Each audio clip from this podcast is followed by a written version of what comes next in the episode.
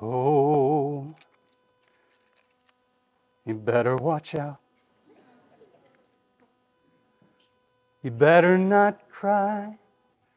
You better not pout. I'm telling you. Come on, come on. Santa is coming to town.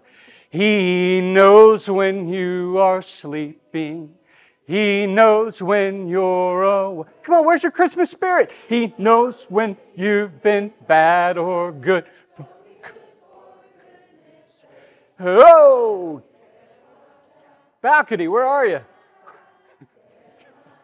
I'm telling you why. Santa Claus is coming to town. might have might have had the, the, the bad Christmas sweater thing wrong and might have done a bad Christmas carol singing. Hey, you know, we have fun with this song. I want you to think deeply about it, though. This song, you better watch out, you better not cry. Santa Claus is coming to town. This song is an announcement that Santa is coming. But it's an announcement of warning. Now, think about it Santa's coming, so you better make yourself ready. Get the house ready, get the lights ready, get the tree down from the attic, get the cookies and milk ready. But most of all, get your heart ready. Don't pout. Don't cry. Hey, He knows when you're sleeping and He knows when you're awake. He knows if you've been bad or good. So get your heart ready. Santa is coming to town. This Christmas season, I want to teach a series of, of lessons on just that principle. The King is coming. Make yourself ready.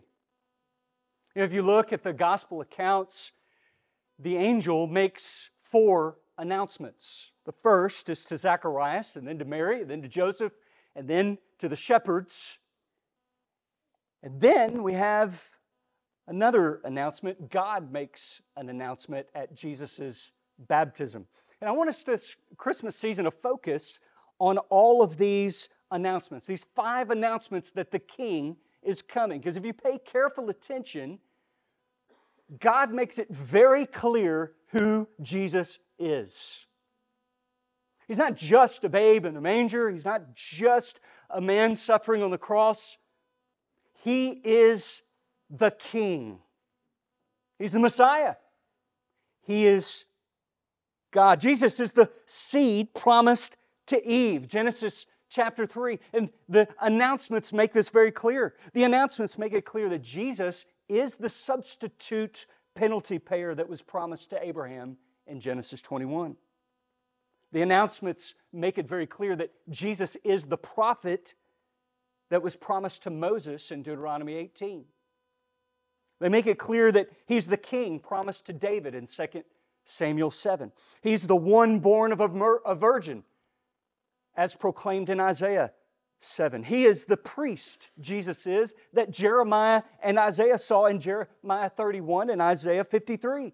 Isaiah and Daniel saw the day when God Himself would take on flesh and give Himself as a sacrifice for the sins of all who submit to Him. These announcements say clearly Jesus is God. He is the King who will rule a kingdom that has no end.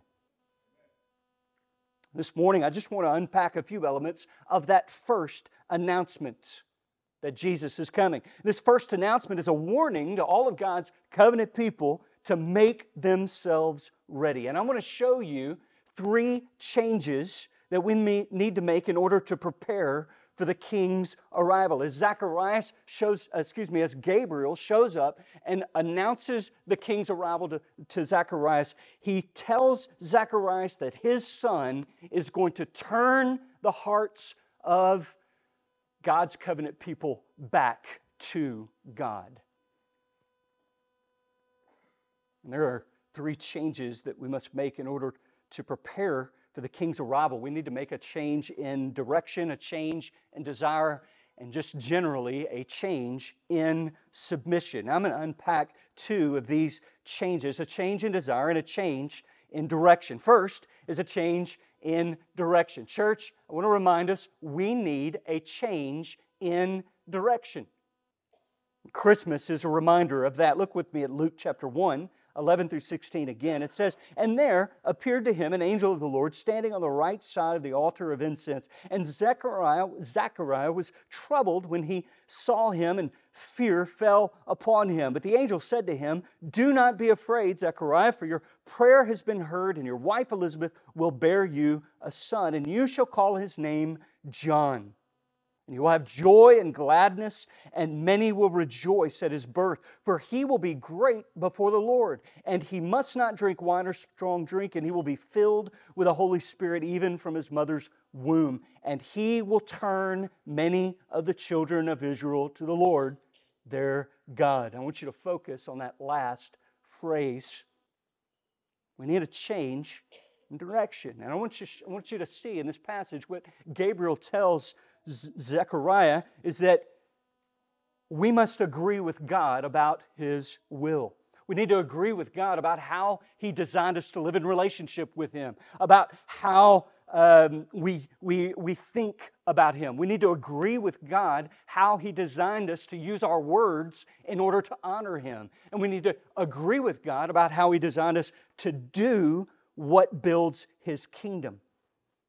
And in this story, the prophet Amos uh, beforehand had prophesied that God would be silent for 400 years, that there would be a famine, not of uh, food or drink, but a famine from hearing the words of the Lord. And so when the, the angel Gabriel breaks the 400 years of silence, uh, Zacharias is, is the, the priest, is a priest who's refilling the bowls of incense in the temple. Now, the bowls of incense represent the prayers of the people before God.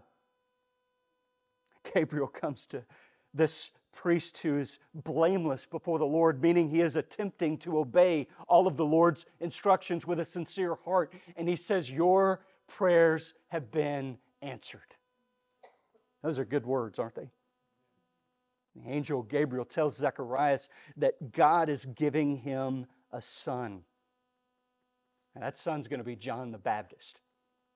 You know, I'll never forget Scott Steele playing the role of John the Baptist in one of our plays. He had this amazing line. He said, uh, uh, The axe has been raised, and God's wrath is like a winnowing fire.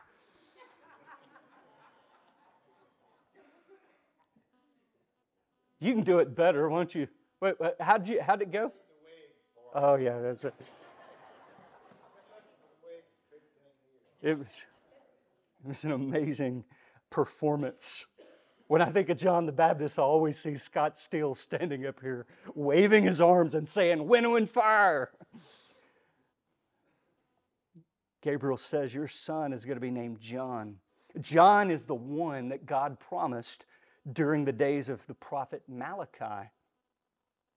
And John is going to be like the prophet Elijah. He's going to be filled with the Holy Spirit from the point of conception. And he's going to prepare the king's people for the arrival of the king. Now, I want you to focus on what Gabriel tells Zacharias what John the Baptist will do. And by the way, uh, there you can. This man is is either Zechariah, Zachariah, or Zacharias. Right? If you go by either any of the three names, you're, you're talking about the same guy here. But here's what Gabriel tells him what John the Baptist is going to do. He says he'll turn many of the children of Israel to the Lord their God. Now, this is important. I want you to see this because when John the Baptist starts his ministry, he begins preaching a very simple message. And that message is this repent the kingdom of heaven is at hand. Repent. And the word repent literally means to change your thinking, to turn from your sins, to turn away from your sins toward God.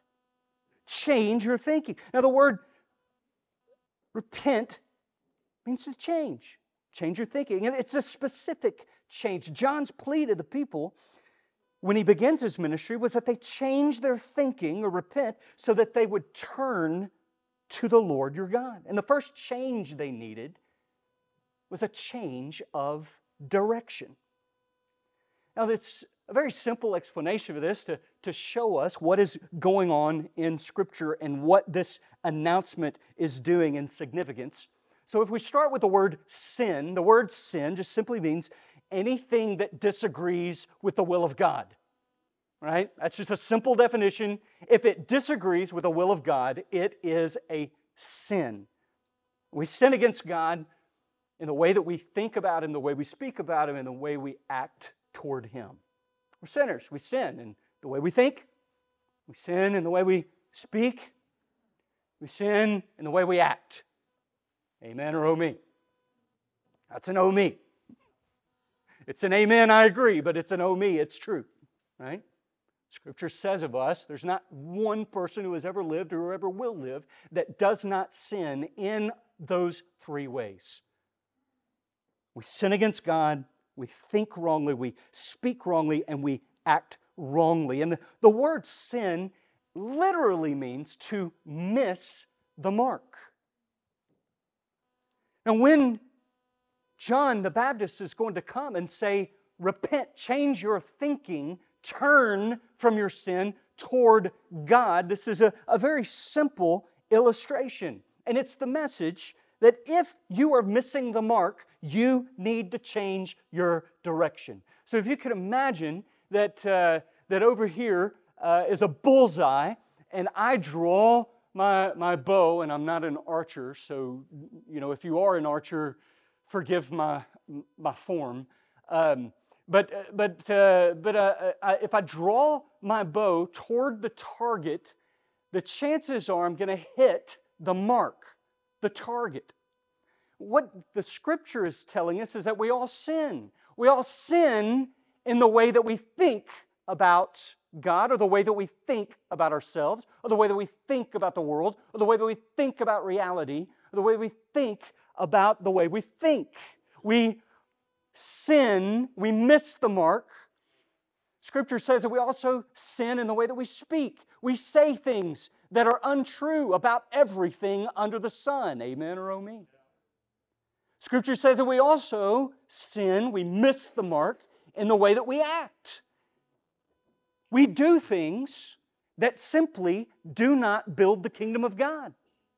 And anything we do that is not building the kingdom of God is not aimed toward the mark. It's missing the mark. You sin in one of those areas, you miss the mark a little bit. You sin in two of those areas, you miss the mark a lot. If you sin in all three of those areas, and Scripture, by the way, says that all of us sin in all three areas, you're missing the mark by a complete 180 degrees. The, the, the, Bible tells us that we are headed in the opposite direction that God designed us to walk in. We are sinners we miss the mark. If you're thinking wrongly about Jesus, if you're speaking wrongly, if you're acting wrongly, you need to change your direction. The angel is telling Zacharias, Look, your son is going to turn the hearts of God's covenant people back toward Him. When John begins his ministry, he says, Change directions, repent.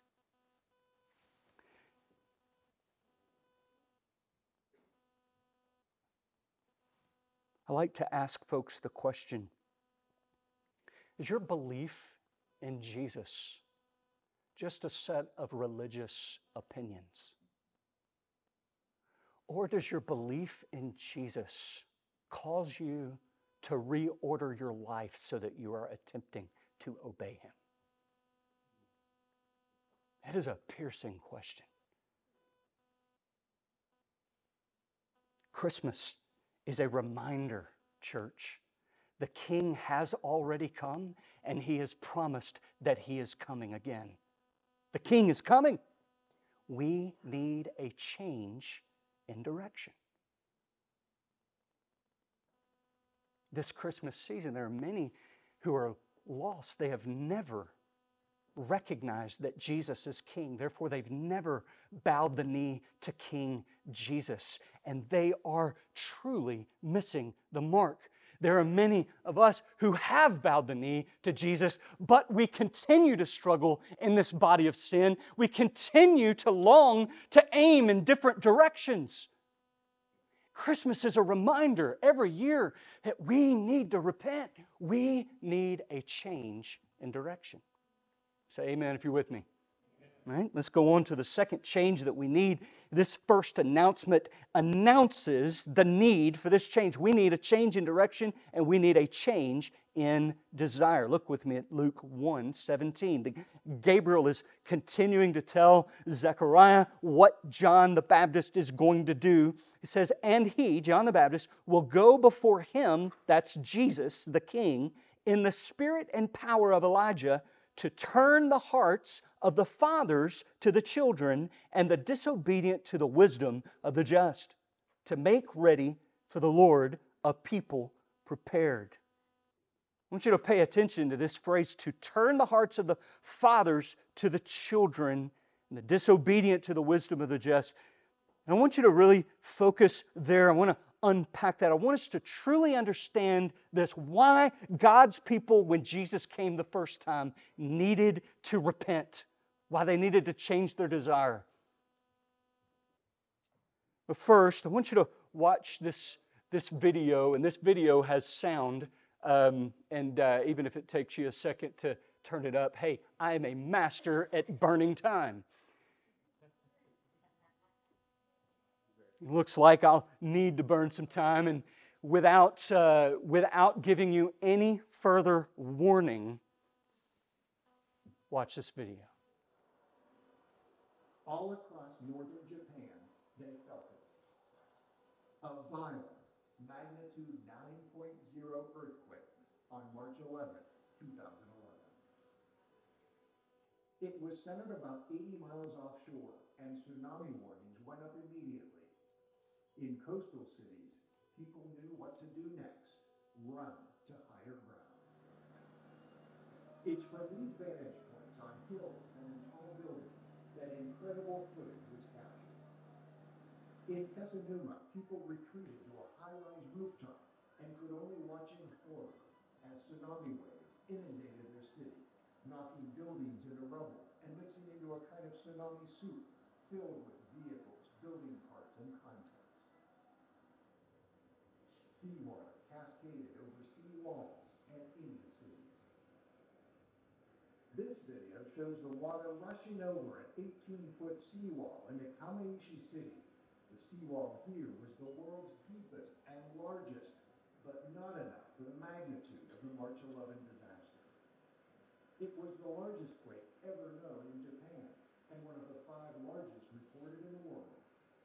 More than 28,000 people are confirmed dead or missing.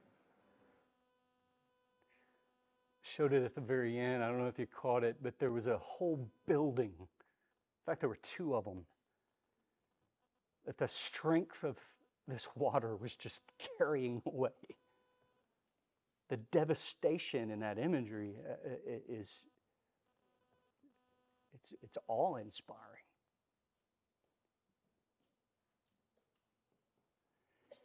when the earthquake happened, when it occurred, there was a tsunami alarm that went off. And that alarm proclaimed the announcement the water's coming. Get ready. The guy narrating the, the video, by the way, that was from the History Channel. Give them credit for that. The guy narrating the, the video said that everybody knew what to do move to higher ground. I'm glad they didn't show any pictures of those who did not heed the warning. But they did list a death count. Now, there's a difference in someone who doesn't pay attention to the alarm, who ignores the alarm, who doesn't understand the alarm, who doesn't obey the alarm, and the person who pays close attention to the alarm, who believes the alarm, and who takes action when the alarm is sounded. Church, I want to remind you this morning Christmas is a reminder, it is an alarm that we need a change in direction, but we also need a change in desire. I ask you this morning do you desire to prepare this generation and the next generation for coming judgment? Christmas is a reminder that Jesus came already to make a way for us to escape judgment. Died on the cross to forgive us of our sin so that we would have a way to be forgiven of our sin. He rose from the grave to prove that He is God and prove that the judgment day that He has told us about is real. And He has promised that He will return on an appointed day as the judge of heaven and earth. He has all authority uh, that, that can be given, and He will judge all people who have ever lived according to their faith in Him. And Christmas is that reminder that Jesus has come. And when He came the first time, He prepared a way for us to be able to hear the alarm, a way for us to be able to obey the instructions in the alarm. And when He returns, He promises to administer the judgment. I simply want to remind you this Christmas season, the King is coming. We need to get ready. I want you to understand what Gabriel is telling Zacharias. But here's the thing, and this is why we study the Bible the way we do at our church. If you're a visitor here, I just want you to know if God stirs your heart to join our church, we promote every, uh, we promote and encourage that every member of our church is reading through or listening through the entire Bible over and over and over until Jesus returns. Now, here's an example of why we don't just study the Bible in little bits and pieces and hope that one day 20 years in the future, we get to the whole thing. The reason is you can't understand Luke 1:17 unless you have read and understood the entire prophecy of Malachi. Now, through the prophet Malachi, God tells his people that they have sinned against him. And when Malachi preached, he's preaching God's words, and God is saying to the people, because they have sinned and broken his covenant, God is coming to judge them. It's a warning, it's an announcement. Malachi is doing for God's people exactly what Gabriel is doing for Zacharias and what John the Baptist is going to do for God's people. God is telling them, you need to repent, you need to change directions, and you need to change desires. Well, Malachi tells them, uh, God tells them through Malachi how they have sinned. And if you go through the prophecy of Malachi, here's what Malachi tells the people. They are they have sinned in several ways. They're not making the sacrifices that God required for the forgiveness of sin under the old covenant. The priests, the preachers are not preaching the word of God, but instead they're tickling the ears of the people and ultimately they're leading the people to disobey God. That God tells the people through Malachi that they're not honoring God's desire for marriage. They're celebrating dysfunction in homes, and men specifically are not dedicated to their families. And the prophet Malachi tells them, as God instructs him, they are saying things like this. They're saying that evil things are good and good things are evil. Does that remind you of a generation? And they're not giving their offerings to the work of the kingdom. Instead, they're spending their wealth on themselves. Now, because of their sin, by the way, I just overviewed the book of Malachi for you. But because of their sin, God tells them that the king is going to come for judgment. However, before King Jesus comes, God tells them through the prophet Malachi that he's going to send a prophet first John the Baptist. Malachi chapter 4, verses 4 through 6. Just keep uh, this uh, verse up there. When God sends this prophet, In Malachi 4, verse 6, it says, And he, this prophet, will turn the hearts of the fathers to their children, and the hearts of the children to their fathers, lest I come and strike the land with a decree of utter destruction. You see what the angel Gabriel is doing for Zacharias? He's simply repeating the prophecy of Malachi. And God is saying that this prophet who comes before the Messiah in order to prepare God's people will help God's people change not just their direction, but their desire. In Luke chapter 1, Gabriel is telling Zacharias that his son, John the Baptist, is going to change that desire and he will turn the hearts of the fathers to their children and the hearts of the children to their fathers. In other words, through John the Baptist's preaching, the people will repent.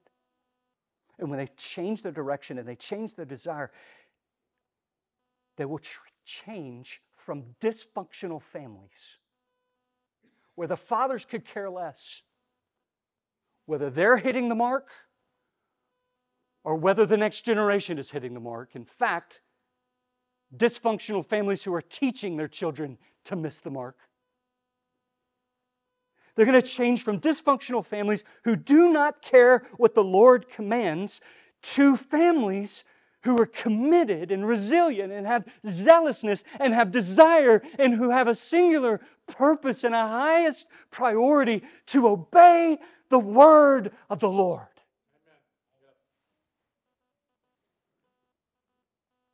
Malachi said, This is what God says before the king comes. I'm going to send my prophet, and he's going to change your family dysfunction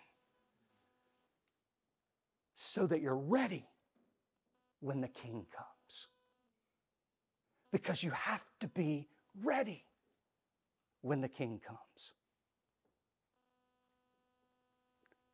This morning, I want to remind you that Christmas is that reminder to us the king is coming. We have to be ready. Is your family dysfunctional? And by this, I mean, is your family committed to helping each other obey Jesus? Is this your primary desire? If not, we need a change of desire. Hey, I don't know about you, but often I find myself not aiming at the mark, but instead missing. What that tells me is that I don't desire to hit the mark. And so, in repenting, I've got to change my desire. And then I've got to aim at the mark. In closing, I want you to look at Philippians chapter 2, verses 5 through 11. Jesus had this mind. Though he was in the form of God, he did not count equality with God a thing to be grasped, but he emptied himself by taking the form of a servant, being born in the likeness of men. And being found in human form, he humbled himself by becoming obedient to the point of death, even death on a cross. And therefore, God has highly exalted him and bestowed on him the name that is above every name, so that at the name of Jesus, every knee should bow in heaven and on earth and under the earth, and every tongue confess that Jesus Christ is Lord. That's He's King. Jesus Christ is Lord to the glory of God the Father. I want you to think about your King this morning and all Christmas season.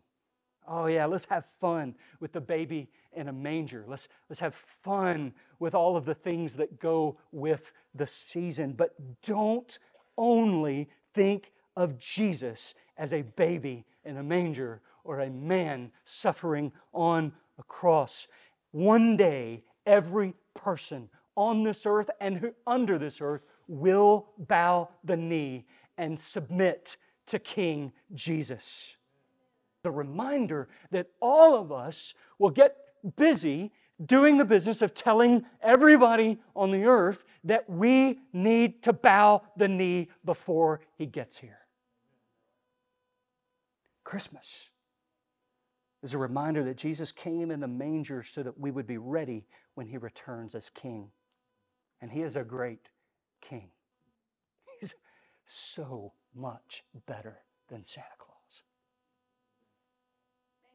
All the kings of this earth gain citizens of their kingdoms by conquering in order to benefit themselves at a cost to the people who follow.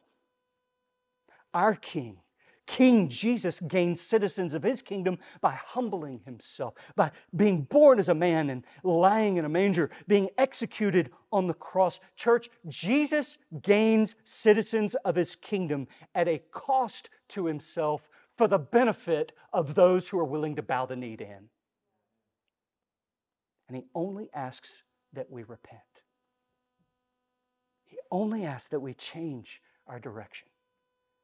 He only asks that we change our desire and that we bow the knee, submitting to Him as King before He arrives. That's all He asks.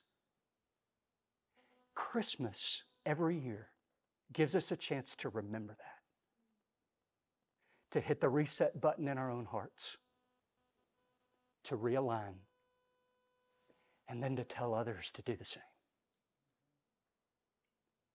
This season, when you say Merry Christmas, say it with that message. Because you better watch out. You better not defy. You better not doubt. I'm telling you why. Jesus King is coming one day. Pray. Father, we love you and we thank you for your word. And we ask, Lord, that you would continue to help us understand what you have said about yourself, what you have said about us, how you have warned us and made that announcement in grace and, and in encouragement and in joy. And Father, continue to shape us according to your will so that we might not continue to strive against you in the opposite direction, that we might desire to walk in your direction. Lord, we, we praise you that in our church we get to see, witness people who have bowed their knee to you over and over. And I thank you, Father, that this morning you allow us to participate with the Taylors. Lord, thank you for Olivia, for the, for the, for the ministry that she's already had and the encouragement that she's already given. I pray that you would strengthen her and grow her um, in Christ, that she is a bold proclaimer of the message that you have sent us out to proclaim.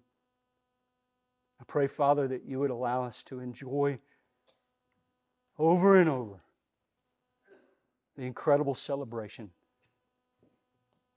when someone who is missing the mark decides to bow the knee, and because of your grace, because of the work you've done on the cross, they end up hitting the target. Lord, would you wish us a Merry Christmas? Pray this in Jesus' name. And all God's people said, I ask you to stand and sing in response to God's word. If you need to be saved, come forward now and we can help you. If you need to join Sladen Baptist Church and get into commitment with us as we build the kingdom, come forward now and, and let's get that done. If you need to pray for any reason, the altar is open. In a moment, after we sing just a little, we will take the Lord's Supper together and respond in that way.